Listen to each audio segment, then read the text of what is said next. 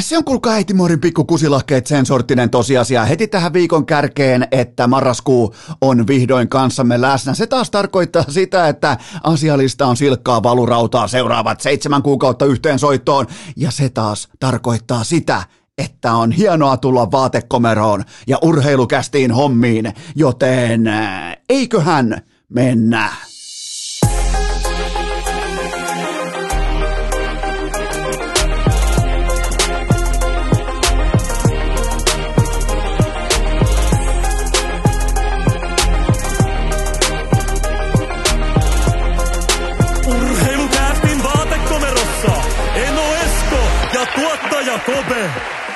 Tervetuloa te kaikki mitä rakkahimmat kummikuuntelijat jälleen kerran viikonlopun jälkeen. Urheilukästin mukaan on maanantai, ensimmäinen päivä marraskuuta ja nyt, nyt se on varmaa. Se ei välttämättä vielä ollut ihan täysin satapinnaisen varmaa lokakuussa, mutta nyt mennään marraskuuhun ja se on varmaa nimittäin. Eno Esko on virallisesti ikäloppupaska. Mä olin nimittäin lauantai-iltana Lahdessa Sibeliustalolla Finlandia-klubilla. Mä olin, kuulkaa, ottakaa mukava asento, ottakaa sellainen, että nyt ei tarvi niinku huojua mihinkään suuntaan. Mä olin katsomassa live-musiikkia. Ensimmäistä kertaa varmaan ää, ties kuinka moneen vuoteen, kuukauteen, hetkeen esiintyvä artisti oli poika poppoon nimeltä Gasellit. Ja mulla oli hauskaa. Mulla oli hauskaa. Mä totesin, mä olin sinut lopulta itseni kanssa, että mä ymmärsin, mä olin siellä mun parhaan ystävän kanssa, lapsuuden ystävämme, aloitettiin aikoinaan meidän ystävyys ykkösluokalla ää, prikulleen kolmekymmentä vuotta sitten lama-ajan Heinolassa, ja me hiiteltiin nyt tuolla keikalla, että jumalauta, me oltiin muuten prikulleen kaksikymmentä vuotta sitten tässä samassa tuvassa meidän ekalla keikalla ikinä. Totta kai neljä ruusua, tietsä, Heinolasta, äh, Honda Civicillä Lahteen. Äh, tällä mun ystävällä oli silloin vielä autokoulu kesken, eli faija opetti, meillä oli kolmio autossa, pimeän ajo, kaikki tää, ei muuta kuin neljän ruusun keikalle, tie ajatuksiin, tule mukaan, jumalauta, miten hienoja hetkiä silloin seitsemäntoistavuotiaana, mutta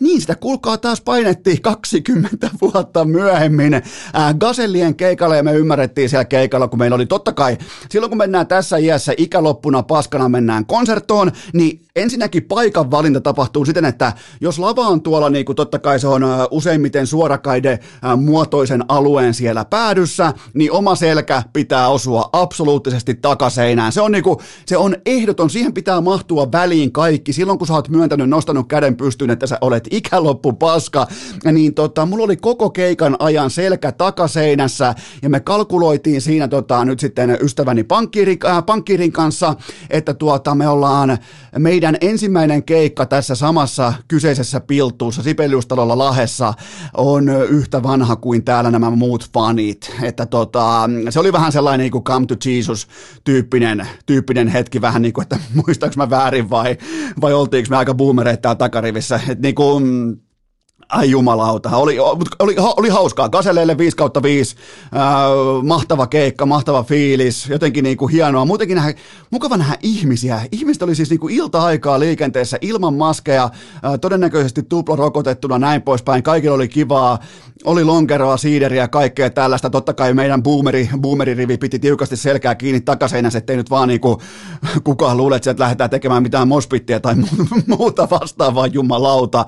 Se tästä olisi vielä puuttunut. Mutta mä kuitenkin, mä leimaan itteni ikälopuksi paskaksi, kun mä tajusin, että mä oon ollut tuossa samassa keikkapiltuussa ennen kuin nämä muut fanit täällä on edes syntyneitä. Se oli sellainen niin kuin hetki, kun siellä oli, siellä oli myös siis alaikäisten puoli erikseen, sitten totta kai anniskelualue erikseen, niin tota, siinä mä ymmärsin, että hetkinen, että tässä on muuten aikaa vierähtänyt. Tässä on niin kuin, nyt, nyt on tultu tiettyyn pisteeseen saakka, ja kun mä olin sen asian kanssa sinut, että tässä ollaan jo, tässä ollaan tota, kuten sanottu, melkein hyvä, ettei toinen jalka arkussa, niin mulla oli aika kivaa siellä keikalla.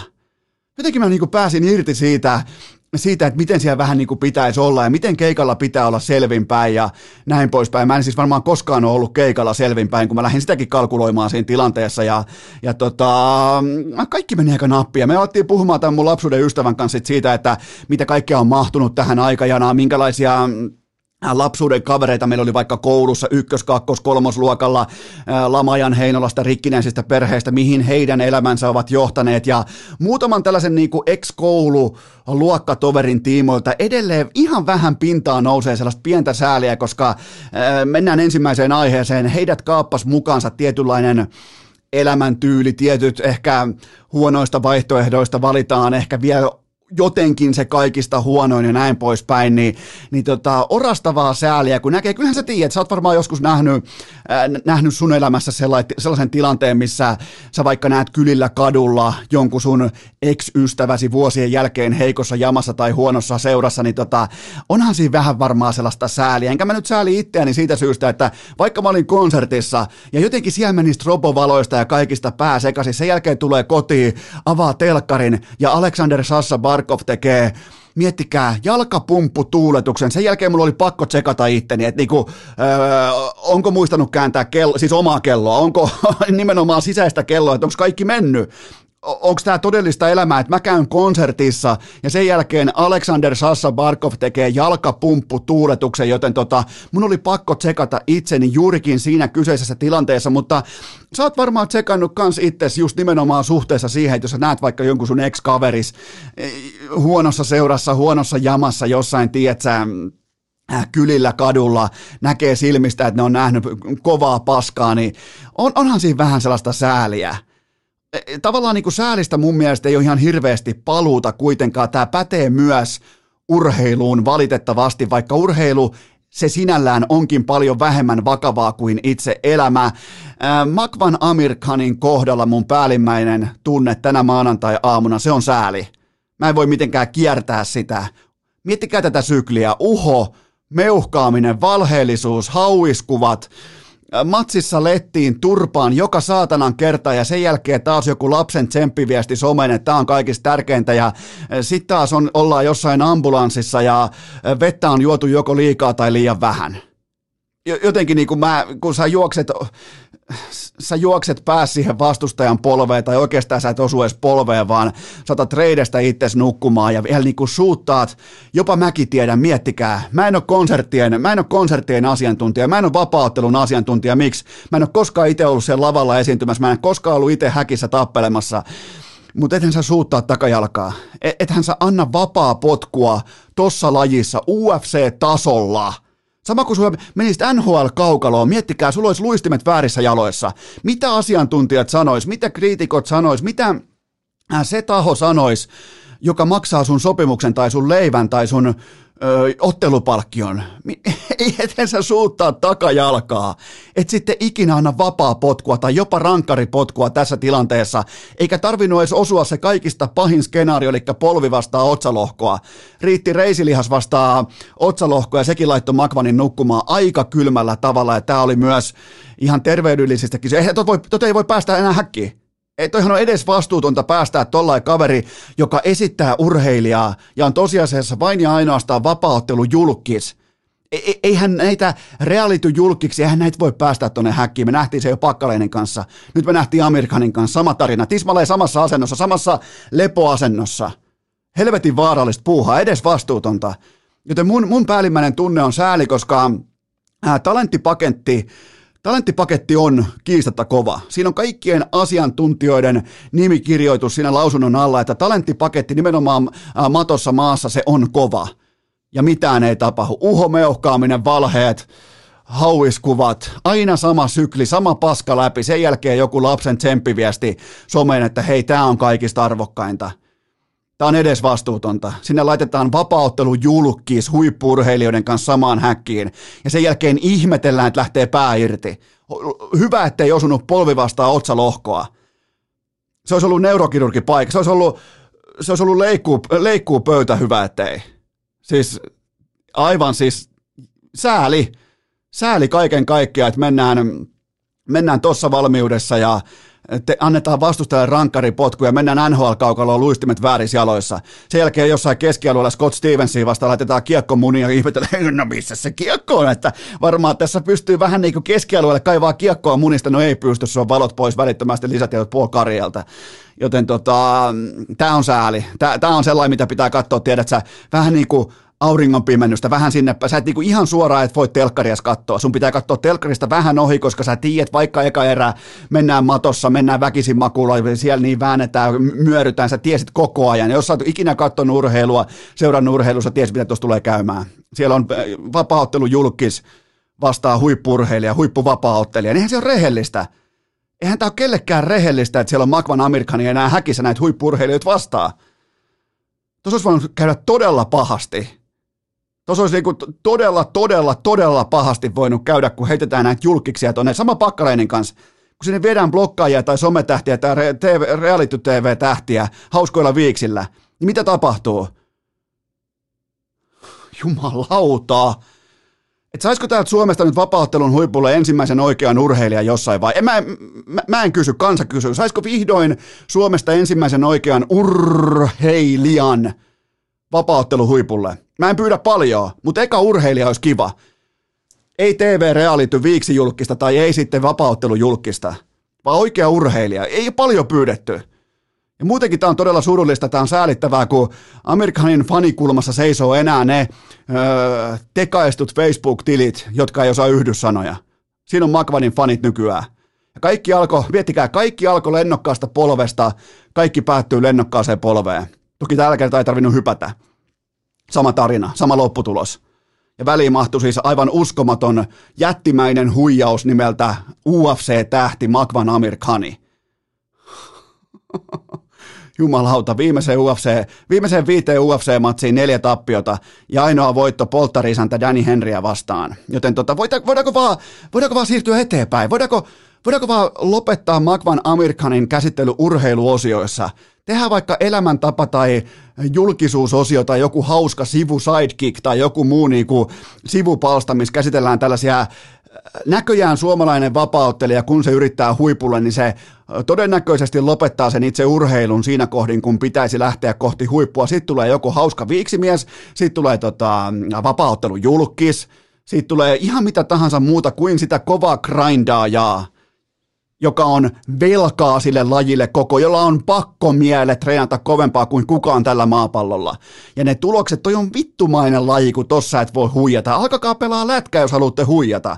Sieltä pääsette, te olette yksi vaikkapa kaksitoista hyökkääjästä. Aivan varmasti pääsette karkuun. Sulla on kahdeksankymmentäkaksi peliä runkosarjassa N H L:ssä.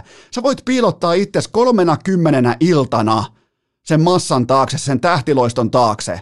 Tossa sä oot häkissä yksin, sulla on laatua vastassa, sä oot vapauttelujulkis, niin aivan vittu varmasti lähtee pää irti joka kerta, joten se mikä alkoi aikoinaan polvella, se loppupolveen, G G-chattiin mennään eteenpäin. Ää, siirrytään kroonisesta häviämisestä moniulotteiseen voittamiseen. Ää, nimittäin se on ihan fakta, että urheilussa syntyy erittäin harvoin tilannetta, että ihan oikeasti kaikki voittaa. Se on sellainen klisee, millä myydään. Kaikki voittaa kliseellä myydään useimmiten nuorisuomikulttuuria tai A Y-liikettä tai jopa sitten ihan kommunismia. Ää, tapaus Aatu Räty. Se on toista maata. Nimittäin ihan kaikki osalliset tulee tuplaveen kanssa pois tästä kyseisestä transaktiosta, missä siirtyy Aatu Räty Jukureihin. Sieltä tulee nyt sitten Axel Rindelliä toiseen suuntaan, mutta nyt pidetään fokus Aatu Rädyssä, koska hänestä on kuitenkin, hänen jossakin siellä ytimessään on se kruunun jalokivityyppinen kyky pelata jääkiekko-nimistä peliä. Se ei ole kadonnut mihinkään, joten pureudutaan Aatu Rätyyn yhtään vähättelemättä Axel Rindelin mahtavaa steppiä lähteä kohti vielä merkittävämpää, miten voisi sanoa lumipalloefektityyppistä kiekollista pelaamista vakavaraisemmassa pelikulttuurissa, näinkö sen voisi sanoa, mutta nyt kuitenkin fokus Aatu Rätyyn, koska ää, siis kaikki osapuolet tulee tuplaveen kanssa pois, ja mä perustelen tämän sillä tavalla, että ensin tärkein, eli kahdeksantoistavuotias pelaaja, nyt tiputaan tähtisikermästä tiputaan keräilyeriin. Nyt ei ole menestyspaineita, nyt ei ole mediapaineita, nyt ei olla edes kolmen hienon voiton putkessa. Kukaan ei siltikään odota oikeaoppisesti Jukureilta yhtään mitään, joten vihdoinkin Aatu Räty tästä sanotaanko viisitoista kuusitoista-vuotiaana alkaneesta N H L-hypestä ä, niinku siitä lukien pääsee vihdoin ekaa kertaa ikinä pelaamaan paineettomassa tilassa talon rahoilla. Näin sen voi sanoa. Kärpissä sun pitää olla jotain, siellä sun pitää aina ansaita jotain. Se on kova organisaatio, siellä on aina laatua sun molemmilla puolilla, siellä on jatkuva kilpailu Jukureissa.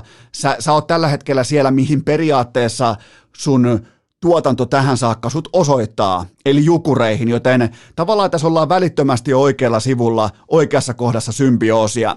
Ää, sitten lainan vastaanottanut taho, eli Jukurit, äh, Jukureiden sentterit, hyökkäät keskimäärin, ne on joko alennuskorista tai ne on senioritalosta. Voitte valita kukaan kuka, mutta tota, äh, ne on totta kai siis äh, ihan siis jo pelkästään talouskurin, talousrealiteettien rajojen sisällä. Ne on alennuskorista kaikki, joten siellä on ihan erilainen kilpailutilanne ja siellä Räty pystyy pelaamaan sitä jääkiekkoa tai tuomaan, miten voi sanoa, sun ei tarvitse koko aikaa kantaa huolta välttämättä siitä, että seuraava virhe ja sä oot ulkona.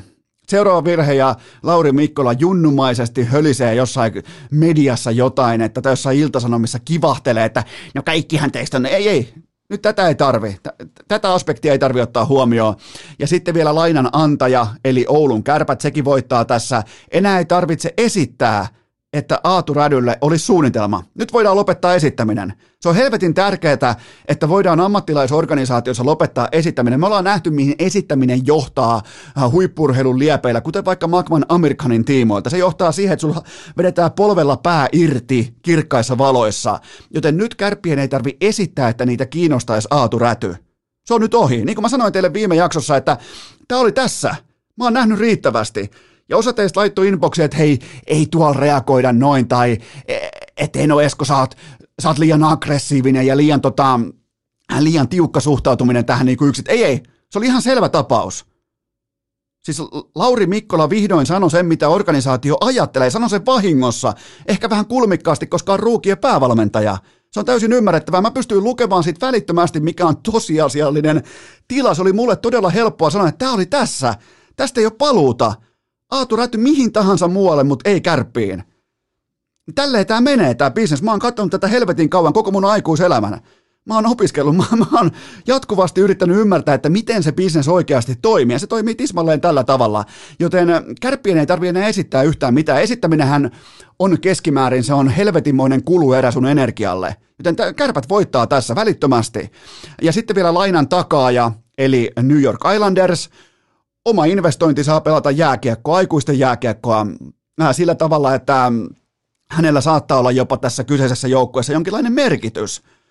Totta kai sillä on, merk- sillä on iso, iso merkitys Islandersille, että heidän, en nyt sano kultakimpaleilla, mutta heidän kimpaleella, sillä on merkitys tällä hetkellä, joten hyvin harvoin syntyy tällaista tilannetta, missä kaikki voittaa. Otetaan vielä nopeasti Olli Jokisen kommentit siitä, koska mä tiedän, että ne keskusteli tästä itse Aatu Rädyn kanssa ennen tätä siirtoa, niin kysytään Olli Jokiselta, että mitä Aatu Räty sanoi, kun hän päätti, tota, että kyllä se on nyt sitten Mikkelin Jukurit. Hienoa tulla Mikkeliin ja Jukurein hommeen. Niin, mutta oliko, oliko Rädyllä jotain tiettyä aspektia pelaamisesta, että mikä olisi rooli, mikä olisi tavallaan niin kuin, m- mitä reittiä pitkin lähdetään rakentamaan nyt tätä niin kuin talenttipohjaa uusiksi? Hienoa tulla Mikkeliin ja Jukurein hommeen. Joo, mutta oliko Aatu, Aatu kuitenkin, se on älykäs kaveri, se on psykologin poika, niin oliko siellä, mentiinkö siellä henkinen kärki edellä, mentiinkö fyysinen kärki edellä vai mikä on, mikä on tavallaan niin kuin kehittymisen kulma just nyt? Hienoa tulla Mikkeliin. Ei tästä O J, tästä ei kuule päällikkö tule koskaan hevosen vittuun sun kanssa, sun kanssa jutellessa, että ei tässä niinku, tää ei lähde yhtään mihinkään, mutta jos haluat vielä urheilukästiin faneille, te olette kolmen voiton putkessa, hei, Olli Jokinen, päävalmentaja Jokinen, te olette kolmen voiton putkessa, siellä on Kärppiä, Tapparaa, kumppaneita nurin, niin tota, T P S, niin nyt saat, saat, vähän, saat ihan vähän leu, leuhottaa. Mä oon arvostellut sua, joten leuhota vastapalloa. Ei tästä, ei, ei, ei. Ei, päällikkö, tästä ei tule yhtään mitään, joten tota, ähm, Aatu Räty, ollaan realistisia. Aatu Räty, syksystä kaksituhattayhdeksäntoista lukien kaikilla tasoilla yhteensä kymmenen maalia. A-junnuissa, liigassa, yhdeksänkymmentäyksi ottelua, kymmenen tehtyä maalia. Mä en halua kuulla mitään mistään pass first -tyyppisestä playmakerista tai muusta. Mä en halua kuulla mitään hevosen paskaa liittyen siihen. A-junnut on ihan täysin käyttökelvoton urheiluliiga Suomessa.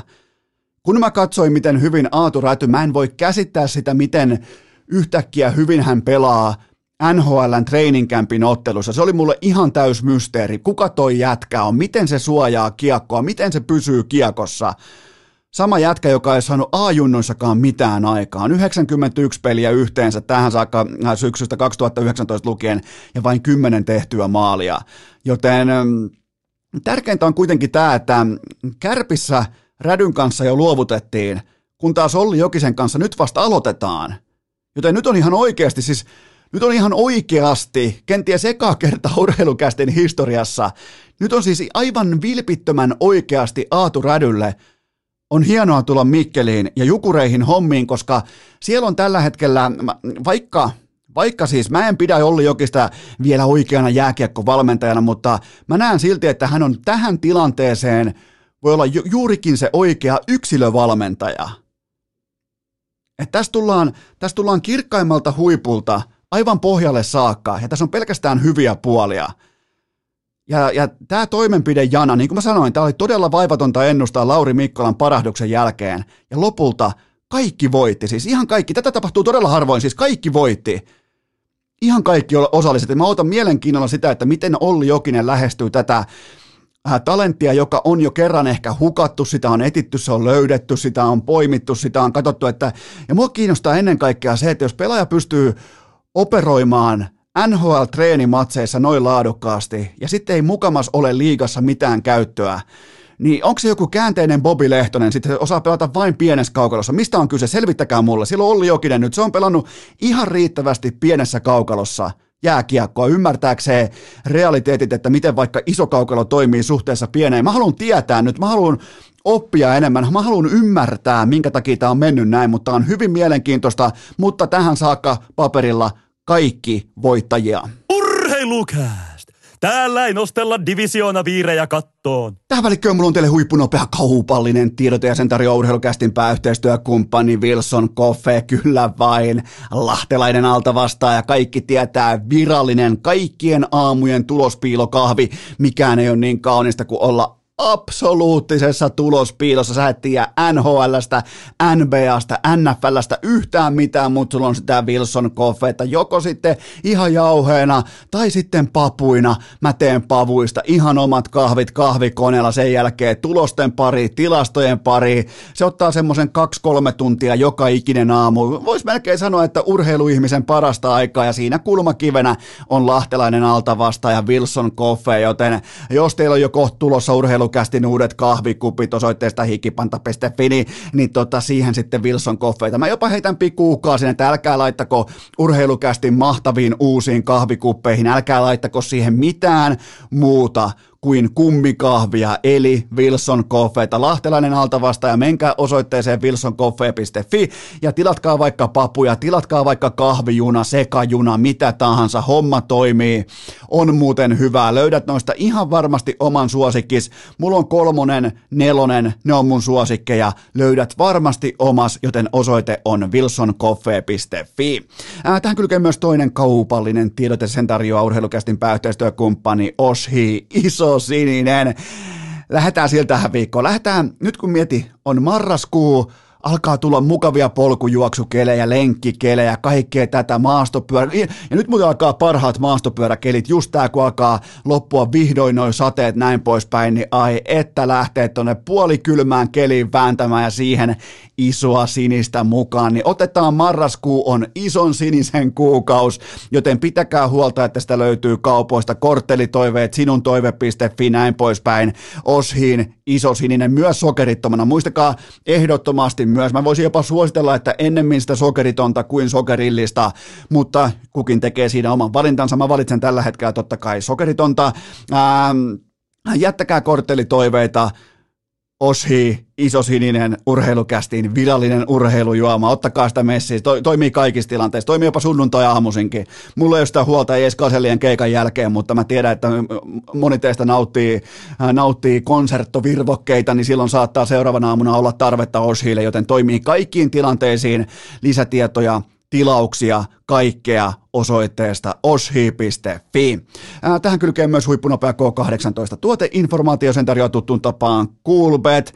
Se on tuplaus, se on kuulkaa tuplausviikko, se on maanantai, kaikki nämä faktat pitää, joten kello kaksitoista maanantaisin lähtee tuplausviikko käyntiin, myös tuplauspokeri kello yhdeksäntoista. Kaikki tietää, että se tuplauspokeri pelkkä osallistuminen riittää siihen, että jos sun tuplausviikossa käy sitten hyvät vedonlyönnin puolella, niin myös se sun loppupottis tuplataan se bonusosio, kun sä olet osallistunut siihen pokeriturnaukseen, joka on siis maantaisin kello yhdeksäntoista.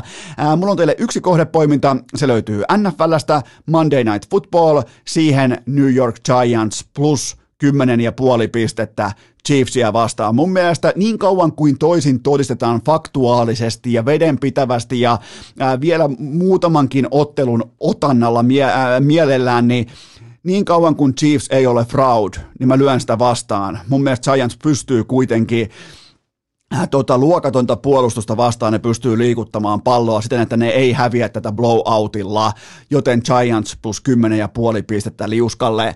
Ää, kaikki lisäinfo, tuplauskampanja, ihan kaikki tarpeellinen Coolbetin sivustolta, kaikki pelaaminen maltilla, älykästi ja K kahdeksantoista. Urheilukääst! Teikit yhtä kuumia kuin Härski Hartikaisen rasvakeitin! Mä en puhu nyt ollenkaan naisten puolesta, mutta meillä miehillä on eittämättä jokaisella jonkinnäköinen kaveriporukka tarina siitä, miten on palattu jostain Ruotsin laivalta tai eteläreissulta, tietsä, jätkäporukalla, hyvä meininki, neljä päivää, rai rai.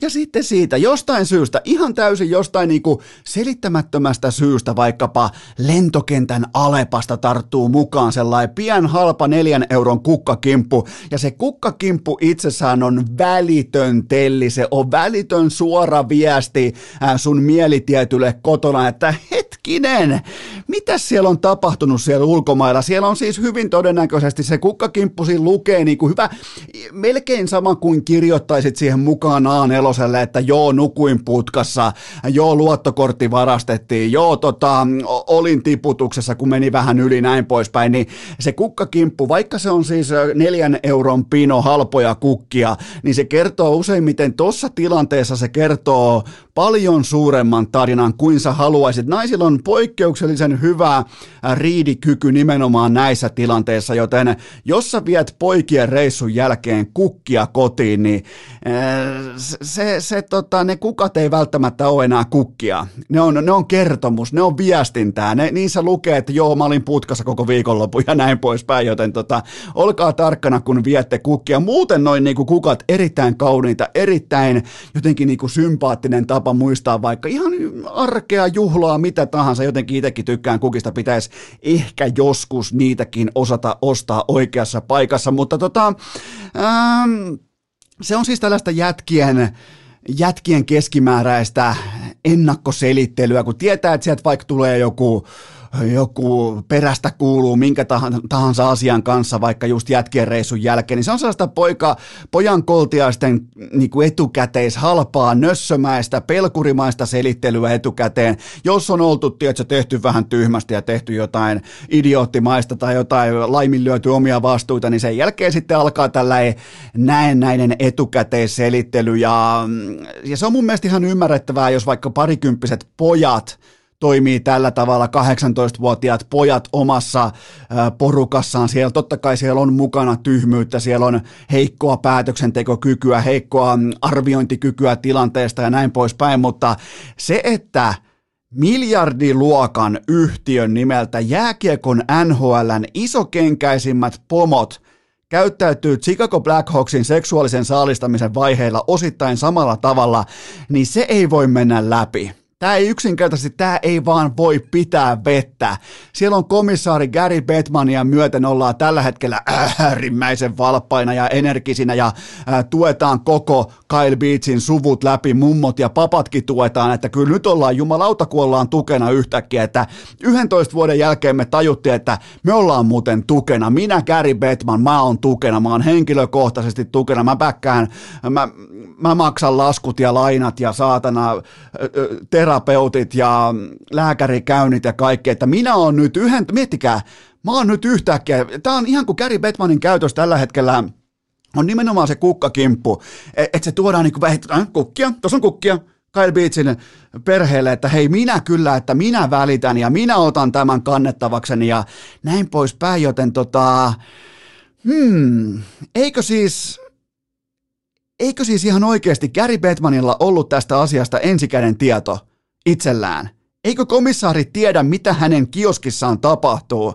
Kerrotaan vielä, äh, mä oon ihan varma, että aika monille teistä on vähän epäselvää, että mitä Gary Bettman tekee, äh, tai mikä on hänen roolinsa. Hänen ainoa tehtävänsä on olla töissä N H L-seurojen omistajilla, yhteensä kolmekymmentäkaksi kappaletta, ja heidän, ajaa heidän etuaan asiassa kuin asiassa, eli haalia jokainen dollari talteen, mitä on haalittavissa, ja dollareiden tiimoilta Gary Bettmanin C V on kiistaton, se on erittäin onnistunut. Ja sillä ei ole mitään muita työnkuvia. Eikö Bettman siis ihan oikeasti todella tiennyt heti tuoreeltaan, että mikä on N H L-logon kannalta paras vaihtoehto, kun tämä asia, tämä asia, jos sitä jauhetaan pukukopissa, siitä jauhetaan äh, kenties median parissa, hallin käytävillä, niin voiko joku oikeasti kuvitella tai uskoa, että tämä kyseinen tarina, tämä kyseinen väitetty tarina, tämä kyseinen spekulaatio Chicagon suunnalta, ettei tämä olisi kiirinyt ihan sinne ylös asti, koska tällainen tapaus on omiaan uhkaamaan bottom, äh, bottom linea, eli bisnestä, tasetta, tulosta. Mä en, mä en ikinä voi kuvitellakaan, että Gary Bettman ei olisi tiennyt ensimmäisten ihmisten joukossa, koska hän on kuitenkin se, jonka tulee tietää, täytyy tietää, jotta kaikki omistajat, jotta toi kioski, toi business, toi miljardi business on samalla sivulla itsensä kanssa. Ja nyt sitten yhtäkkiä Gary Bettman, että nyt, kun, nyt kun faktat ovat tulleet, tulleet esille, niin minähän tässä niin kuin nyt, että katsossa seuratkaa minun miakkaani ja kilpeäni, että minä kyllä pidän henkilökohtaisesti huolta siitä, että Kyle Beachin perhe ja suku ja mummot ja papat ja ää, kaikki tuetaan läpi ja kaikki. Onko tässä vähän... Onko tässä jotain, mä kysyn teitä näin päin, onko tässä jotain erikoista? Onko tässä jotain, mikä kalskahtaa korvaa, kun lukee näitä lausuntoja ja raportteja? Eikö Bettman ihan oikeasti tiennyt myöskään asian todellista tilaa, kun Kyle Beach alkoi vaatia itselleen lopulta oikeutta viime keväänä? Gary Bettman ei sanonut asiaa yhtään mitään viime keväänä. Eli Bettman, N H L P A, koko Chicagon johto ja kapteenisto. Siis... Mist, mist, mit, mitä tämä tapahtuu?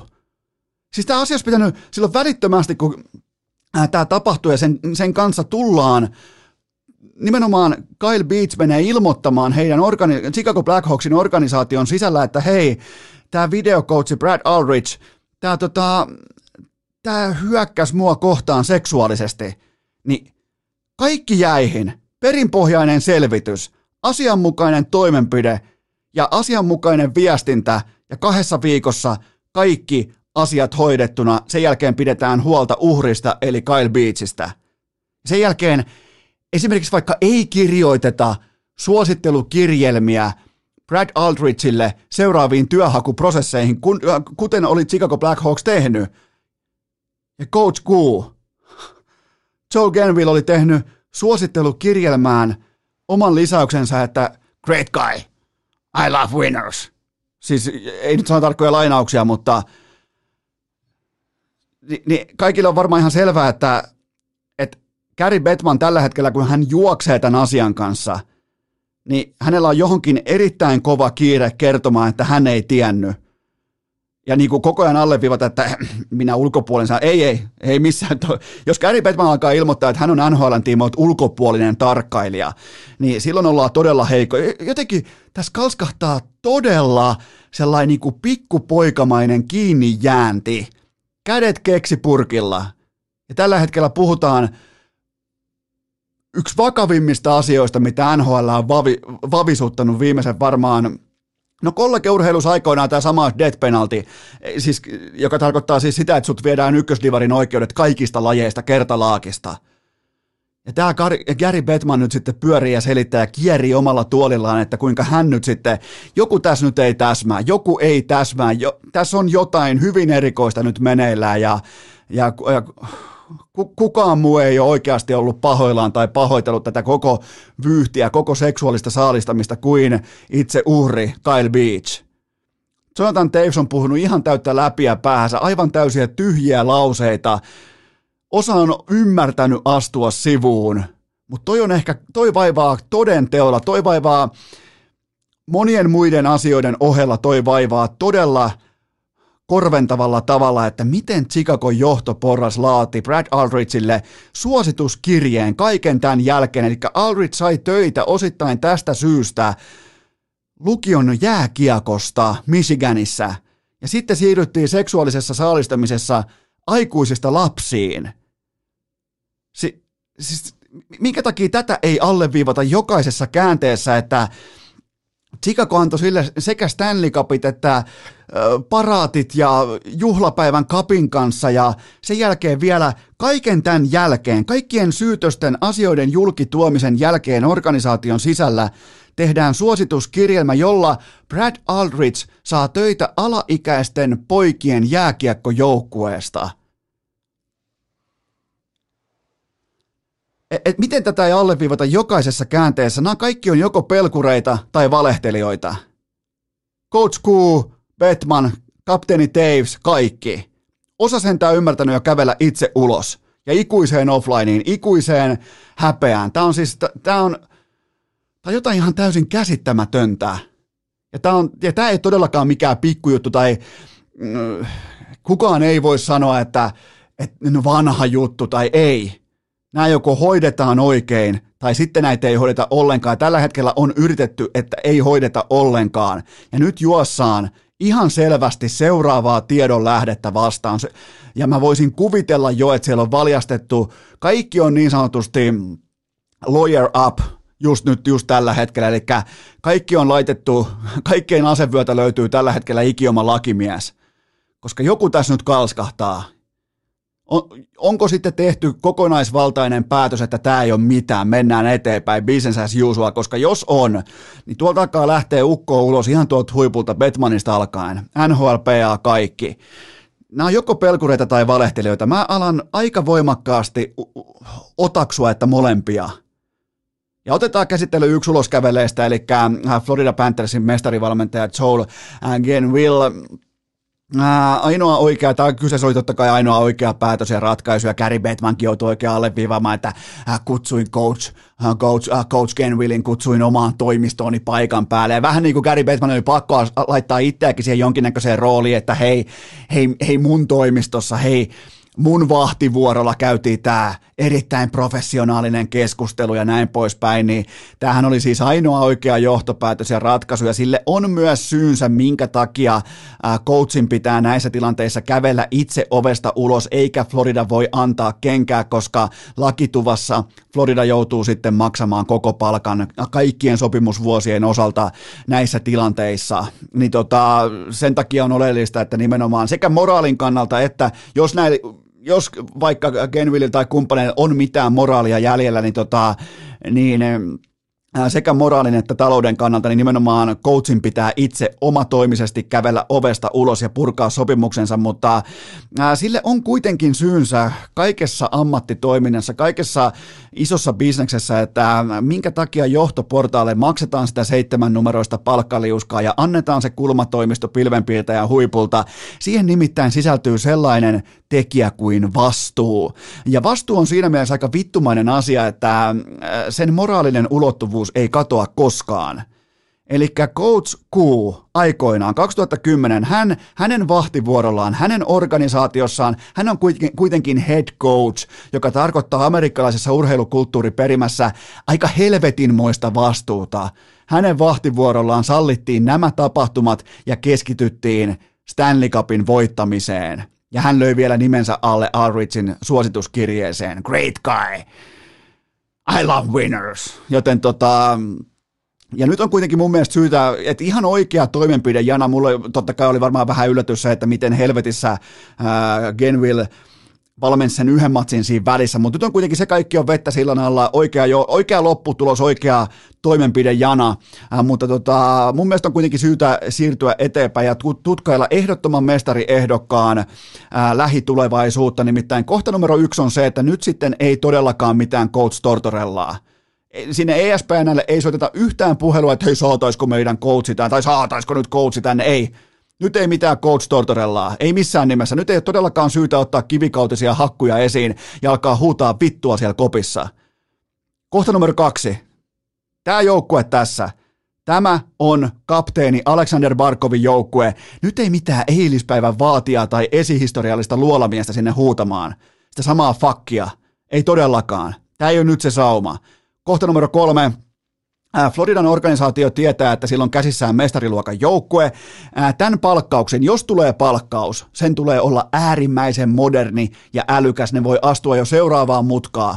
Ne voi pelata sakkia, kun muut pelaa tammea. Se sauma on nyt, se on tässä ja nyt. Nyt voi olla todella, voi, voi aistia nykytrendejä, voi aistia huomista rohkeasti, eikä mitään saatanan coach Tortorellaa.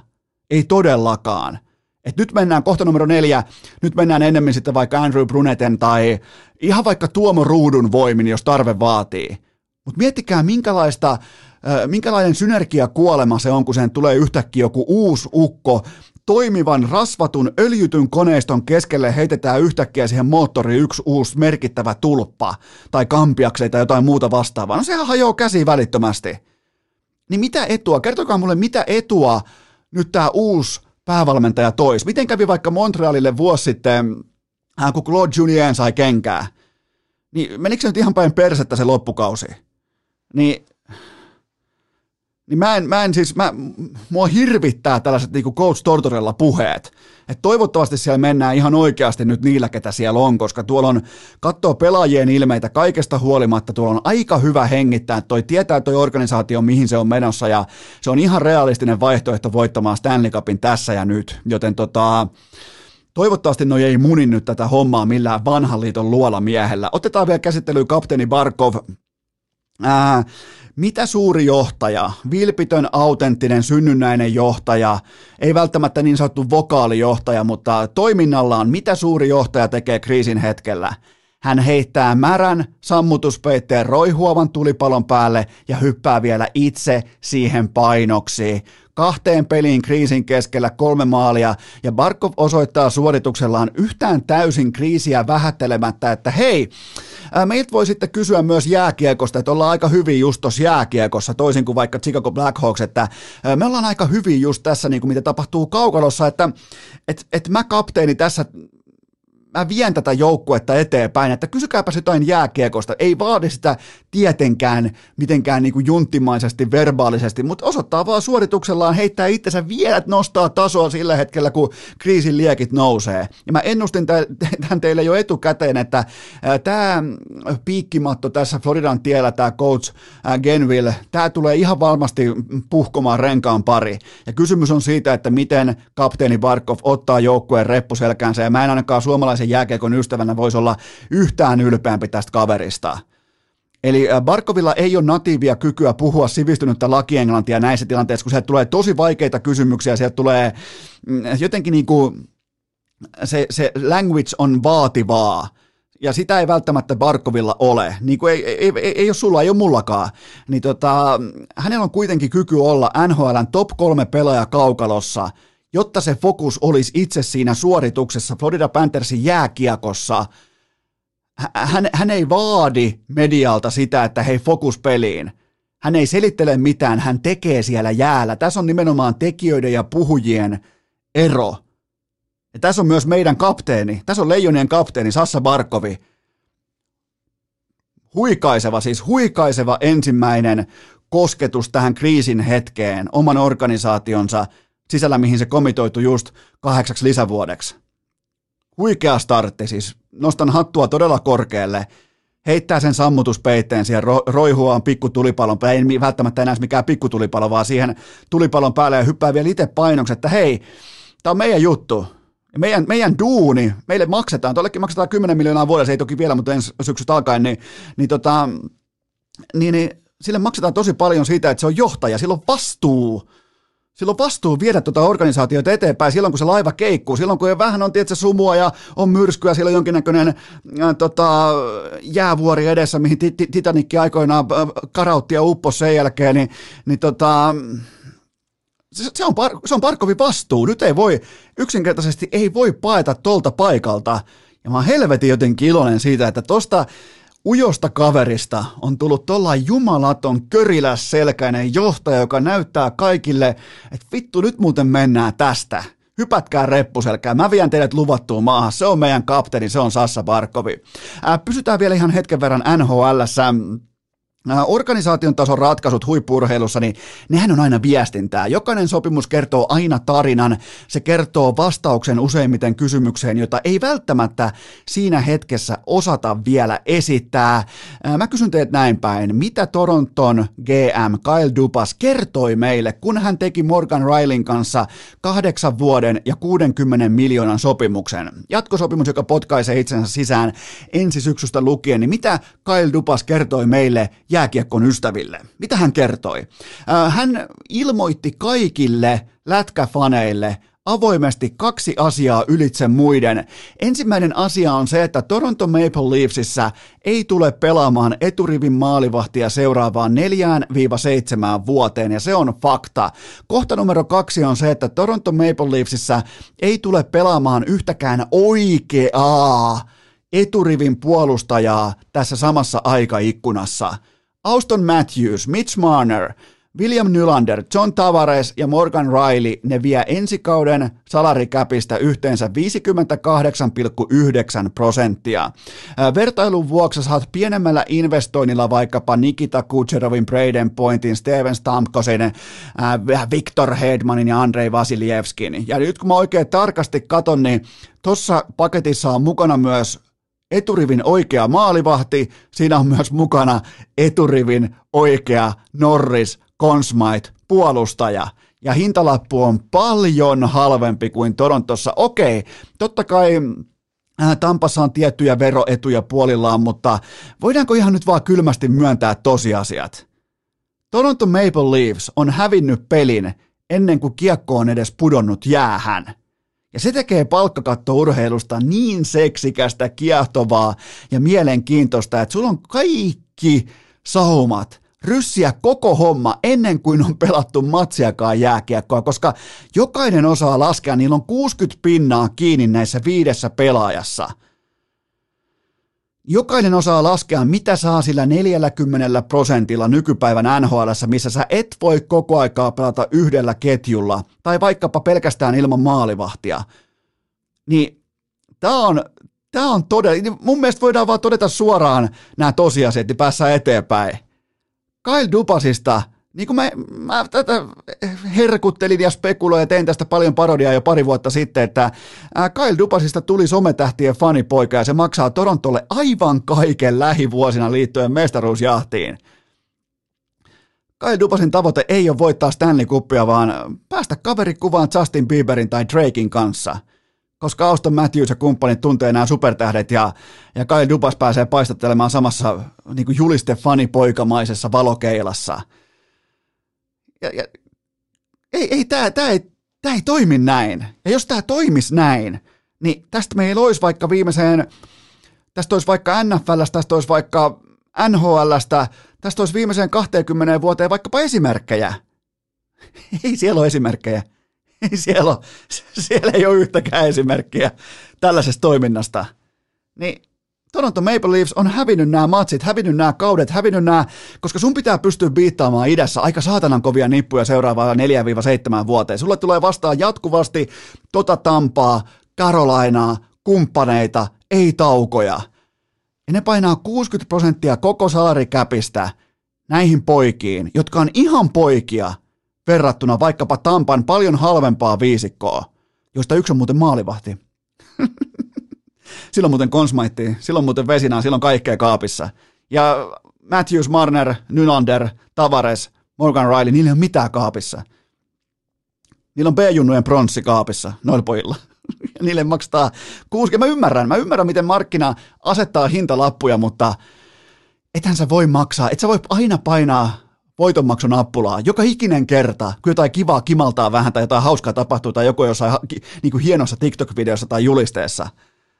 Kyle Dubas on maksanut ihan kaiken Torontolle nämä päätökset. Ja, ja nyt ollaan lockdown-positiossa. Tämä ei tule johtaa yhtään mihinkään, joten tämä on G G-chattia mennä eteenpäin. Urheilukääst!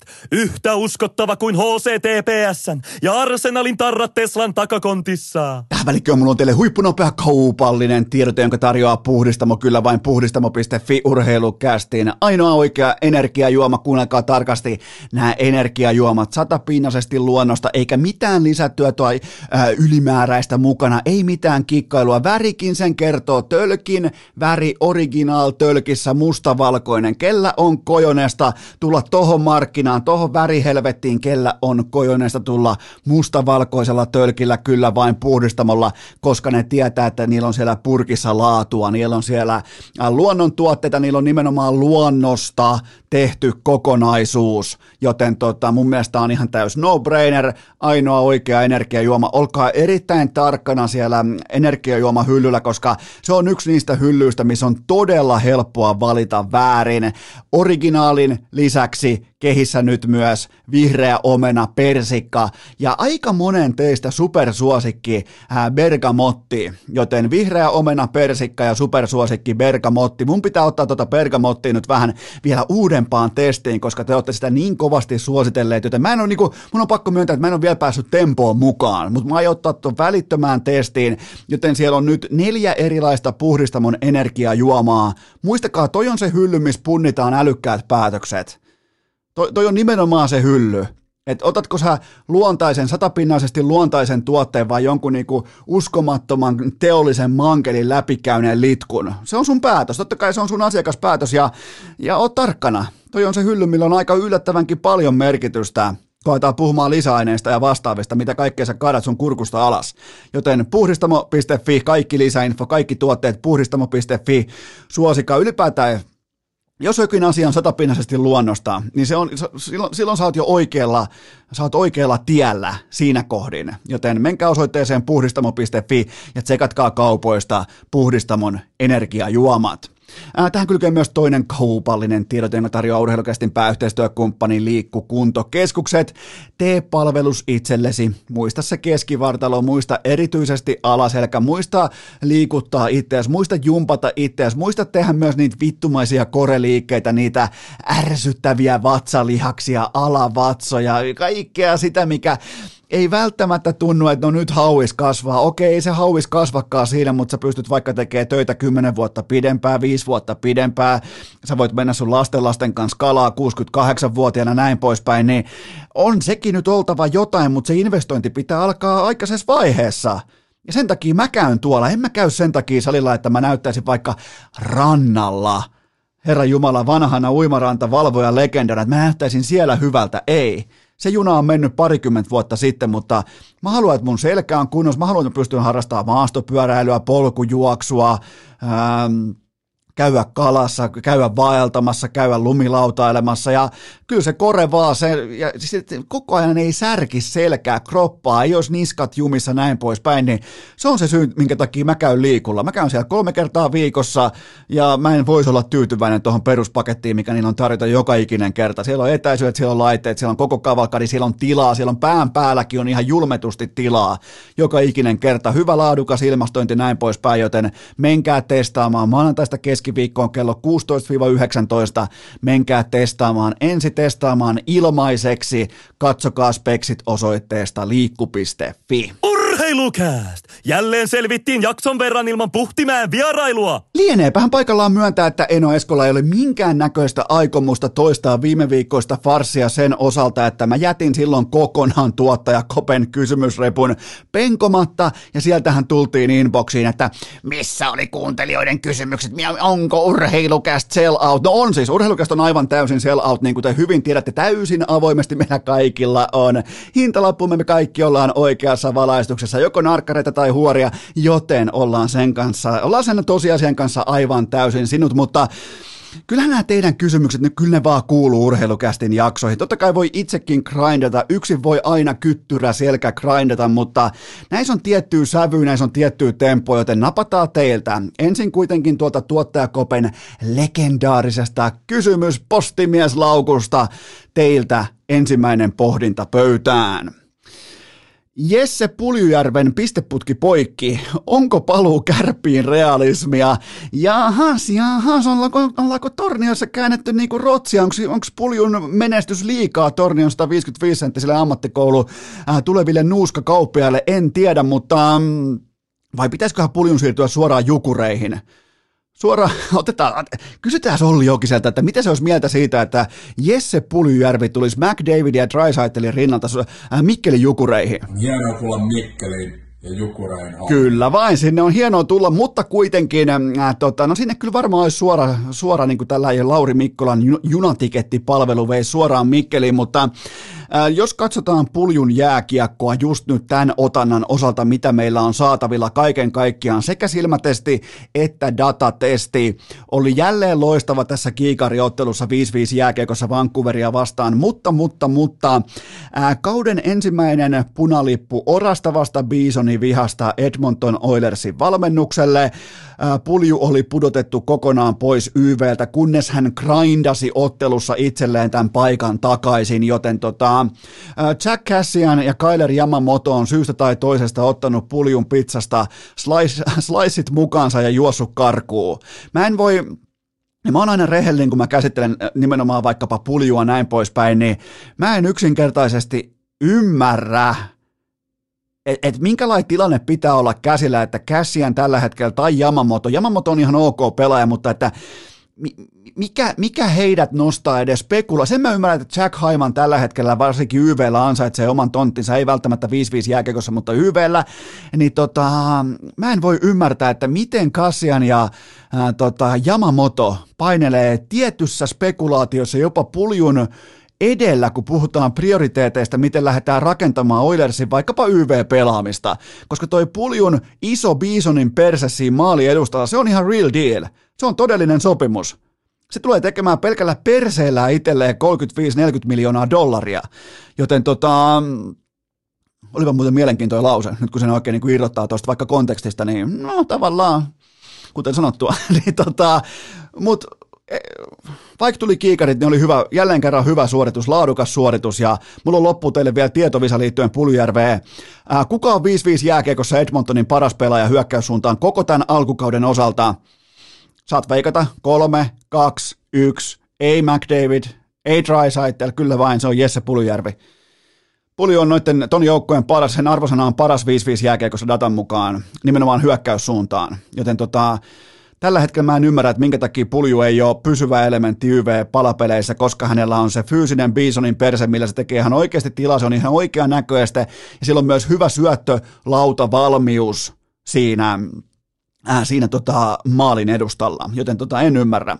Seuraava kysymys. Onko Philadelphia Flyers keksinyt ylivoimapelaamisen uudestaan?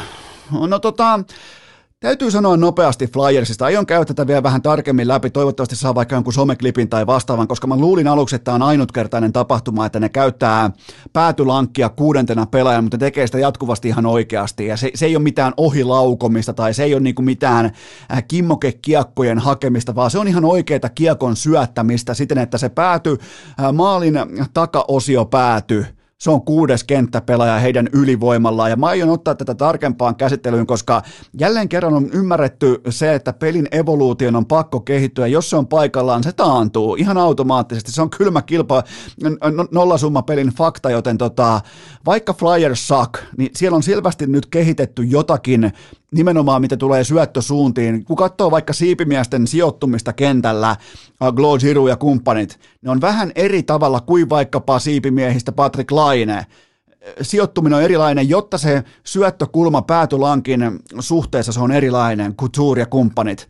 Niin tota, tämä on sellainen asia, mitä mä aion ottaa teille vielä, koska tässä on ihan selvästi ymmärretty evoluutiosta jotakin.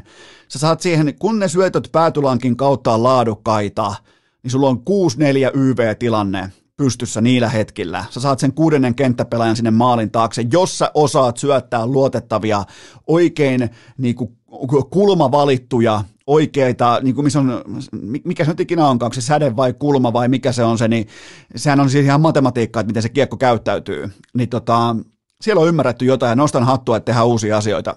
Seuraava kysymys. Mitä tunnelmia Hakametsän viimeinen derbi herätti? No, mun mielestä ihan parasta, mahdo, parasta mahdollista mainosta uinuvalle Suomi-kiekolle.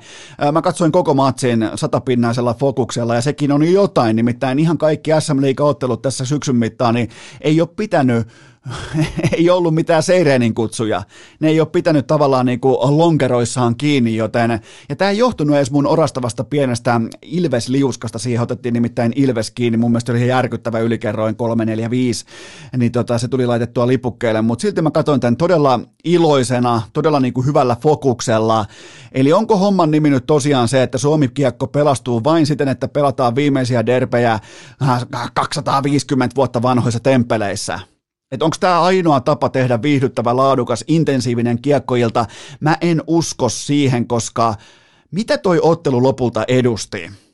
Se edusti vain ja ainoastaan merkityksellisyyttä, tarkemmin ottaen merk- merkityksellisyyttä yhteisössä, totta kai myös koko Suomi jääkiekon janassa, mutta nimenomaan yhteisössä merkityksellistä toimintaa, ja aivan kaikki pohjautuu siihen merkityksellisyyteen, ja sitä ei voi mitenkään feikata. Sitä joko on tai ei ole. Sen päälle sitten rakentuu ihan kaikki tunnelma, intensiteetti, fanit, pelaamisen flow, kamppailu, pelaaminen, taistelu, uhrautuminen, kaikki. Sen jälkeen alkaa voidaan, voidaan sitten alkaa puhua pelivihkoista tai äh, pelikirjoista tai muista. Ne on ihan täysin sivutuote.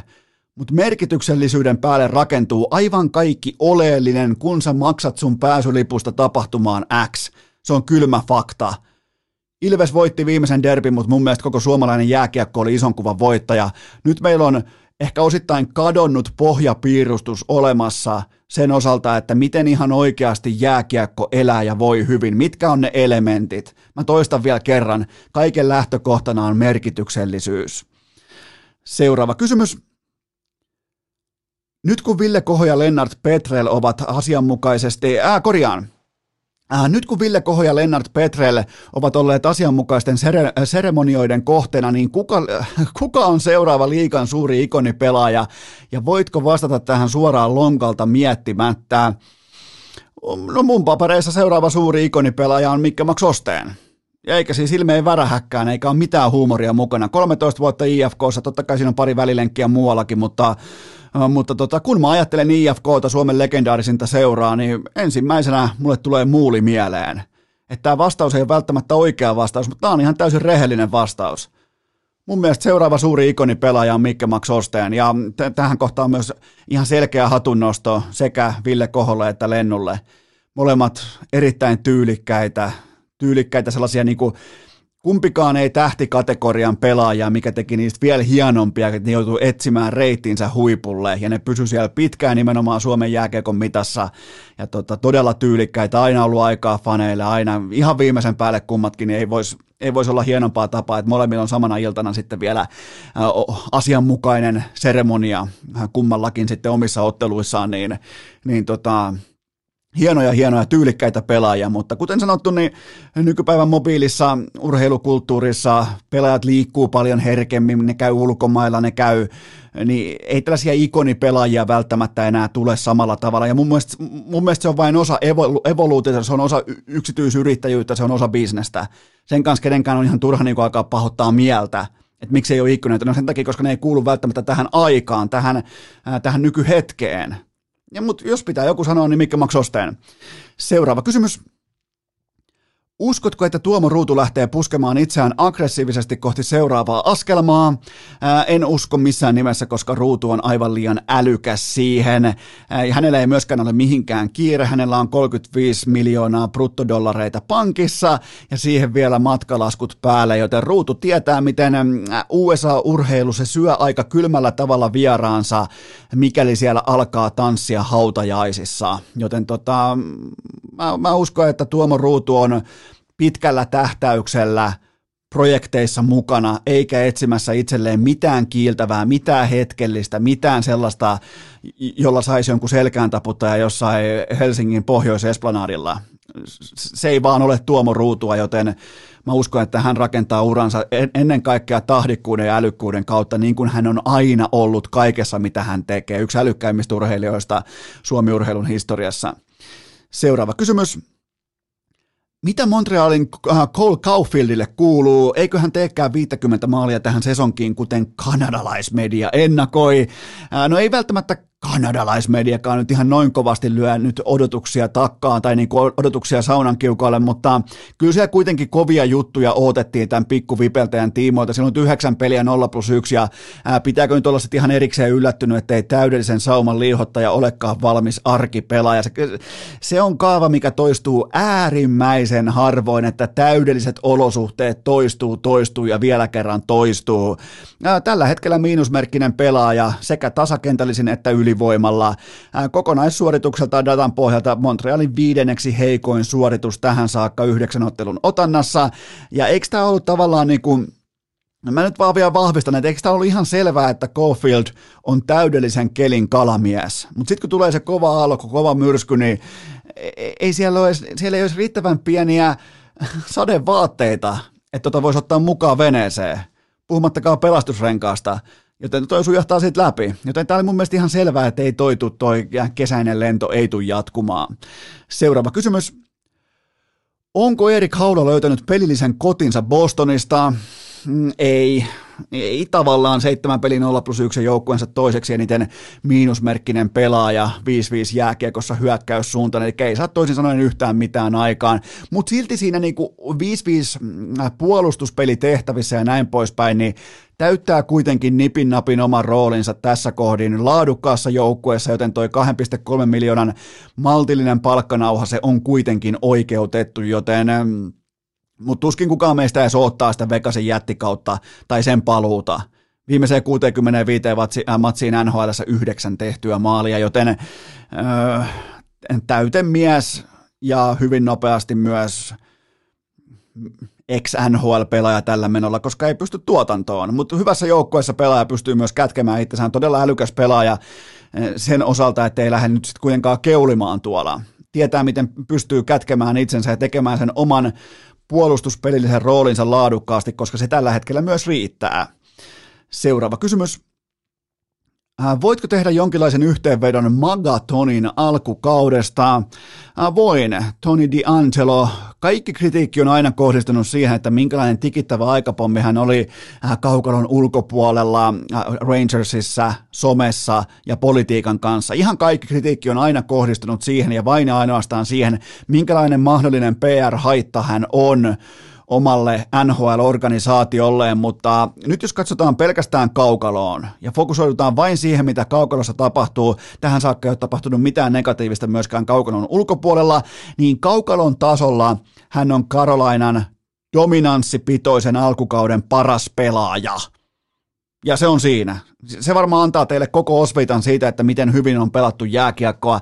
Miettikää viisi viisi jääkiekossa hyökkäyssuuntaan yksi liigan parhaista pakeista ja samaa luokkaa tuotannollisesti tällä hetkellä kuin Andrei Svechnikov, joka on Carolinan paras hyökkääjä tuotannoltaan.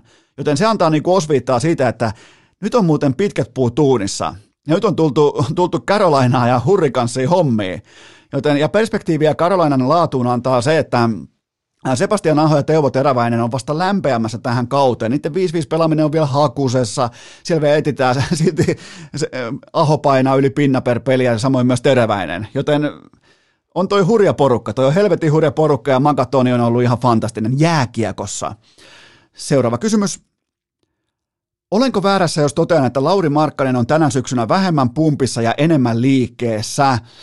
Olipas jotenkin kiva harmoninen kysymys, ja mä oon tehnyt saman arvion, siis mulla on edelleen kaikki Clevelandin matsit katsottuna, se on mun uusi ennätys, ja mä oon tavallaan alkanut pitää tästä porukasta urheilufaniltua, sattuu ja tapahtuu siellä energistä koripalloa, altavastaaja-mentaliteettia ja näin poispäin, ja, mutta se on ihan kylmä fakta, mä haluaisin tästä jotain dataa, mutta, mutta mä en osta mitään N B A-datapalvelua, mutta Markkanen pysyy pallollisen vastustajan edessä paljon paljon paremmin omissa kuin aikaisemmin, siis huomattavasti paremmin, ja hän on edes siedettävää kau- kaukoheittotarkkuutta vaille erittäin laadukas N B A-pelaaja, kaukaa kaksikymmentäkuusi pinnaa ja kentältä vain kolmekymmentäneljä pinnaa pallot säkkiin, ne on luokattomia numeroita, mutta mä oon aika luottavainen sen tiimoilta, että nämä numerot lähtee ylöspäin. Tämä on varianssin pohja, me tullaan näkemään aika hyvä, niin kauan kuin Markkanen pysyy ehjänä ja liikkuu tolla tavalla, niin tämä on menossa oikeaan suuntaan. Miettikää, Markkanen näyttää silmään paremmalta kuin koskaan ja sen tekstitv-numerot on heikompia kuin koskaan.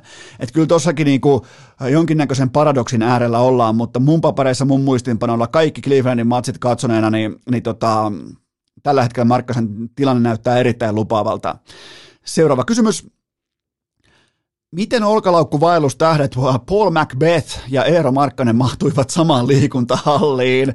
Ai että ne oli kaverin kuvassa, niin tota, totta kai tämä asia pitää käydä läpi nyt sitten ihan mun mielestä aiheellinen kysymys tämän erittäin paljon puhuttaneen alfojen kohtaamisen tiimoilta, mutta ää, raporttien mukaan vain vaivoin mahduttiin samalle Staples Centerille, eli ää, Macbeth tiedostaa ja ymmärtää ennen kaikkea sen, että Eerollakin on nyt oma olkalaukkukiekkosopimus, eli kuvissa esitettiin totta kai ystäviä, mutta urheilukästin tietojen mukaan pinnan alla kuohuu.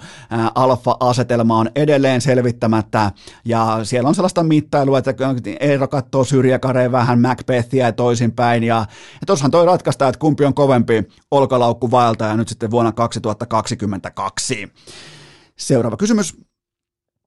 Kuuluuko Riikka Lehtonen uransa osalta suomalaisen urheilun Goat-debattiin? Kuuluu debattiin, siis kaksikymmentäviisi vuotta huipulla, vaikkakin monin paikoin urhe- urheilumedia, klassisen urheilumediatutkan tavoittamattomissa. seitsemäntoistavuotiaasta neljäkymmentäkaksivuotiaaksi saakka omistautumista lentopallolle ja beachvolleylle, joten ei voi mitään muuta kuin onnitella mahtavasta urasta. Ja mä kunnioitan tuota uraa niin paljon, että mä en lähde nyt esittämään, että mä tietäisin siitä yhtään mitään. Joten tota, mut... näytöt puhuu puolestaan, legacy puhuu puolestaan, joten ihan ehdottomasti sinne suurten niin kuin aatelisten joukkoon. Seuraava kysymys. Mikä on arvioisi Rene Rinnekankaan haastattelusta Ruotsin televisiossa? Tämä kysymys, tämä sisälsi myös videoklipin, jonka mä soitan teille juurikin nyt, koska tämä on kyllä, me kaikki tietää urheilukästin kummivieras Rene Rinnekangas, on siis eeppinen tapaus noin muutenkin, mutta kuunnelkaapa tämä Ruotsin T V:lle annettu haastattelu. Tässä on nimittäin jonkin verran lentoa mukana. Are jävla happy right now, uh, men uh, det de var en uh, interesting uh, competition, uh, men ingen många um, snowboardåkare är, men hon landade. Men um, det, det var um, en jävla god... Eli tota, tätä voidaan käyttää myös Rinnekankaalle. Sen jälkeen, kun on voitettu olympiakulta ja X-Gamesit ja kaikki muut kahdeksan kertaa, niin voidaan mun mielestä... Tota, Voidaan mun mielestä tehdä sellainen juttu, että tällä hakemuksella, yksinomaan tällä hakemuksella, kun kaikki on sanottu ja tehty ja voitettu, niin tällä hakemuksella yksinomaan porukalla haetaan siten, että Rene Rinnekangas pääsee Hankkenille. Pääsee Hankkenille opiskelemaan nimittäin. Toi on kyllä sen verran eeppinen veto, että mä niin jotenkin sytyn. Otetaan vielä uudestaan. Nyt on maanantai. Mun mielestä pitää hakea hyviä vipoja tähän viikkoon. Otetaan vielä uudestaan. Are jävla happy right now, uh, men uh, det de var en uh, interesting uh, kom- competition, uh, men ingen många um, uh, snowboardåkare, men uh, hon landade, men um, det de var um, en jävla god... Ja nyt tehdään sellainen juttu, että keskiviikkona jatkuu.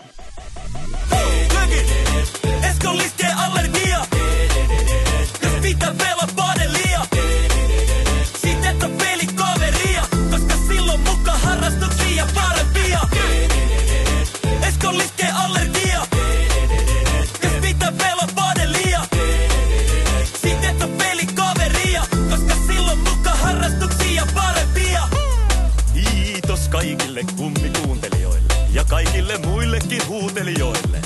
Tämän päivän jakso oli tässä. Valitettavasti urheilukäästiä on odotettavissa myös tulevinakin päivinä, joten anna korviesi huilata siihen saakka. Siinä kaikki tältä erää. Urheilukääst kiittää ja kuittaa peliä. Vaatetomero tyhjenee.